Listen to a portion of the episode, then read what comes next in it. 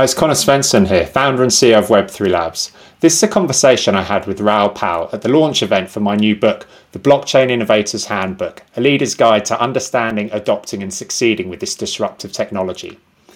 Raoul Pal is the co founder and CEO of Real Vision and founder of the Global Macro Investor. He was also kind enough to write the foreword for the book. In our conversation, we discuss why blockchain is such an important topic, why he wanted to get involved with this project, and why he believes this is such an important book. It's a short conversation, but I'm sure you'll have plenty of takeaways, including how Real Vision themselves are adapting their business to embrace Web3. If you'd like to learn more about the book, do head to web3labs.com forward slash innovators. Hey, Raoul. So, yeah, it's awesome to ha- have you here. First of all, um, why is it that you're not able to join us here in person tonight? Well, sadly, we've kind of got a lot of quarantines here in the Cayman Islands. I'm also in Vegas right now as well for the Real Vision event there. So we've got some of the biggest speakers in blockchain all at the event. So sadly, not able to make it over, but would have loved to. And um, I'd, lo- I'd love to go back as well, just like a, a, few months to when I first reached out to you and said, "Hey, Raoul, I've, I've got this this book that I'm working on would you be interested in writing a foreword there? Because yeah, I, I, was over the moon when you came back with like the positive response there. But uh, what what was it that kind of attracted you to it and made you feel yeah, this is a, a good opportunity for it? Well, I think that the fact that you're so embedded in the space, you're so knowledgeable in the space, yet when you started showing me your writing, you were showing me the clarity with which you could communicate to people. And I'm a passionate believer in educating people about this disruptive technology. I think it's one of the biggest things we're ever going to see. And so the moment you reached out, I thought this is exactly what I want to get behind to make sure that that you know businesses, business leaders, and others get to understand what this really means for them. And you weren't approaching it in the standard way that everybody else was, which was, you know, Bitcoin and Ethereum and you know buying it for speculation or investment or whatever it was you were actually looking at the broader concept of okay well, what does this mean for business what does it mean for the economies how does the world look with this new technology and that I think is a really powerful and important message. And it's one of those ones that's just constantly changing. I think even even since writing the book now, the whole like metaverse narrative has started to emerge. But yeah, it, it's yeah, not- to, to, it's almost impossible to stay on top of it. I mean, you nailed the metaverse; it was already in the book anyway. I mean, that was what I really liked about the book when you when you uh, gave me the ability to read the, the full book. Is that you had looked really into the future? It wasn't just a here's a current state of affairs; it's where we're going. And the metaverse is this kind of weird concept that people don't want to believe because they think it's like Ready Player One and gaming world, but it's not. It's our digital future. It's when all these digital technologies come together and you know, blockchain empowers most of that because it allows the ownership and transfer of assets in a digital world. There can be physical goods too, but I, you know, I, again, it's really important to people know where this is all going because people need to plan.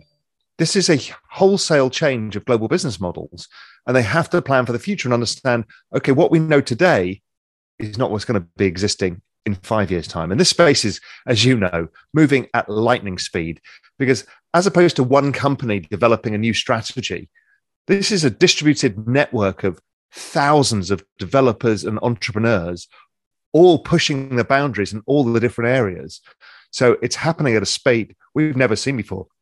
I think one of the things I've looked at is the network adoption effects of crypto or the digital asset ecosystem is growing at twice the speed the internet grew at with the same number of users back then the internet was growing at 63% a year back in 1997 with 150 million users. Right now the, the digital asset market is growing at 113% a year. It's the fastest adoption of any technology the world has ever seen.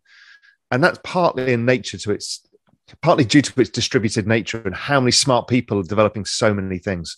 So yeah really interesting. And it's funny that you mentioned that point because of course it's one that made into the book and when i first came across you it was a few different people in my network had all kind of put out this great graph uh, that you put together charting the rise of uh, you know, the digital asset space and, uh, and and the internet there. Yeah i mean look i think it's the single most important chart. You don't need to know anything else almost. Because basically if you extrapolate the trend and what i did was lower the trend rate of growth over time because networks slow as they get more saturated more people onto the network you still get to a billion users by 2024. We can't quite get our heads around that because it feels kind of niche and small. But a billion users by 2024 and about three and a half to four billion users by 2030. I mean, that that's staggering. Absolutely, and and actually, kind of a related metric I learned earlier this week was that you know Facebook has over, I think it's over two billion active users on the platform too. So you know it kind of reached that scale without people necessarily noticing it as such. Yeah, most people were using it, but I don't think they realised quite how far the penetration has reached. And as you say, and, crypto is and blockchain is going that yeah, way. and to that point, Facebook have gone into the metaverse and they're launching their own stablecoin, which is part of the crypto complex. Um, so that's two to three billion people who have access to crypto rails. And then the central banks have joined in with central bank digital currencies. So it's going to be ubiquitous faster than anybody can imagine. Yeah, definitely. And I think that the funny thing is right now, it feels like it's actually compounding in terms of all the developments that are happening. A few years ago, you could kind of keep up with everything it felt like in some of the main protocols.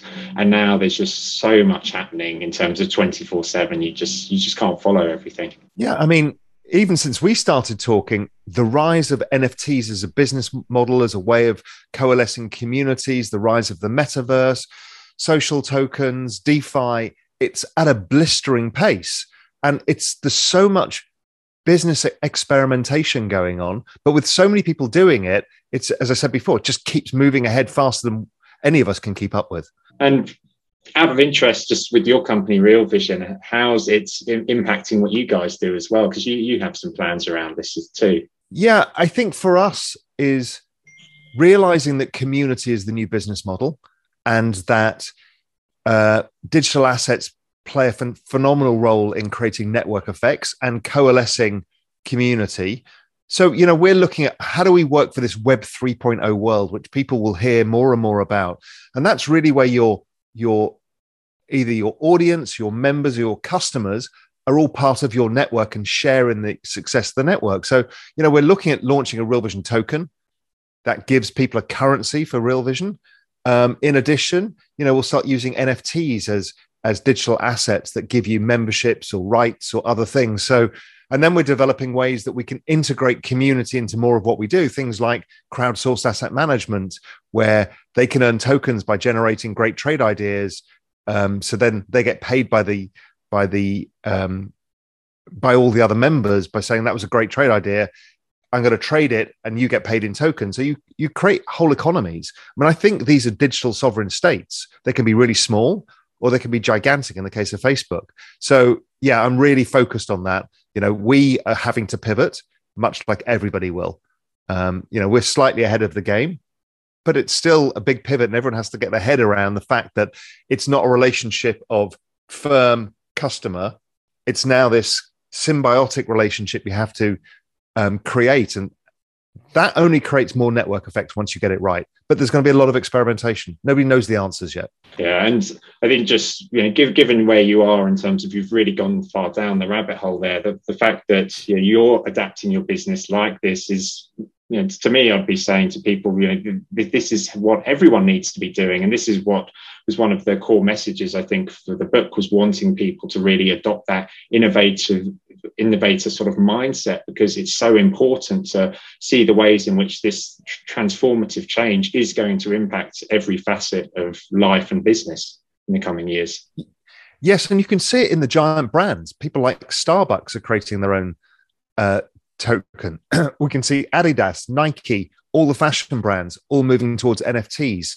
We're seeing a relentless pace. It's going to come out of the media industry. It's going to come out of the fashion industry, the music industry, they're all going to change. And everybody's going to be looking around and thinking, oh my God, what just happened? Much like it happened when the internet turned up, you know, it suddenly changed everything. So that that's how big it is. I know it sounds hyperbolic, but it's not. Absolutely, and uh, hopefully that uh, pe- people anyway will be able to follow the lead. Uh, companies like yours is is you know taking in the space, and um, you know we'll we'll find the landscape looks very different in the next few years. Yeah, and that's why your book is so important to me, is because it's going to help people understand the change that is taking place to get people onto the front foot and not the back foot. Um, and if you can do that, you're really empowering people. And you know, hats off to you for writing it because I, I, know it's not easy to write a book. It's a lot of work. Uh, it certainly helps when you know when, when, you've got certain people on board like yourself with the foreword. It's like you've got to make it happen. Fantastic. Yeah, you even got Joe Lubin on there. Yeah, cool. Well, that, thanks so much, Raoul. Much appreciated. And you know, it's it's been yeah, absolute pleasure always seeing your work as well in terms of what you're putting out there, and um, yeah, just I'm really, really grateful for you coming on board with this project. Yeah, good luck with everything. We're all educators. That's all we're doing here. So I do the same, you do the same. We just do it in different ways. But look, good luck with the book. It's fantastic. It should be a huge success. Well, thank you.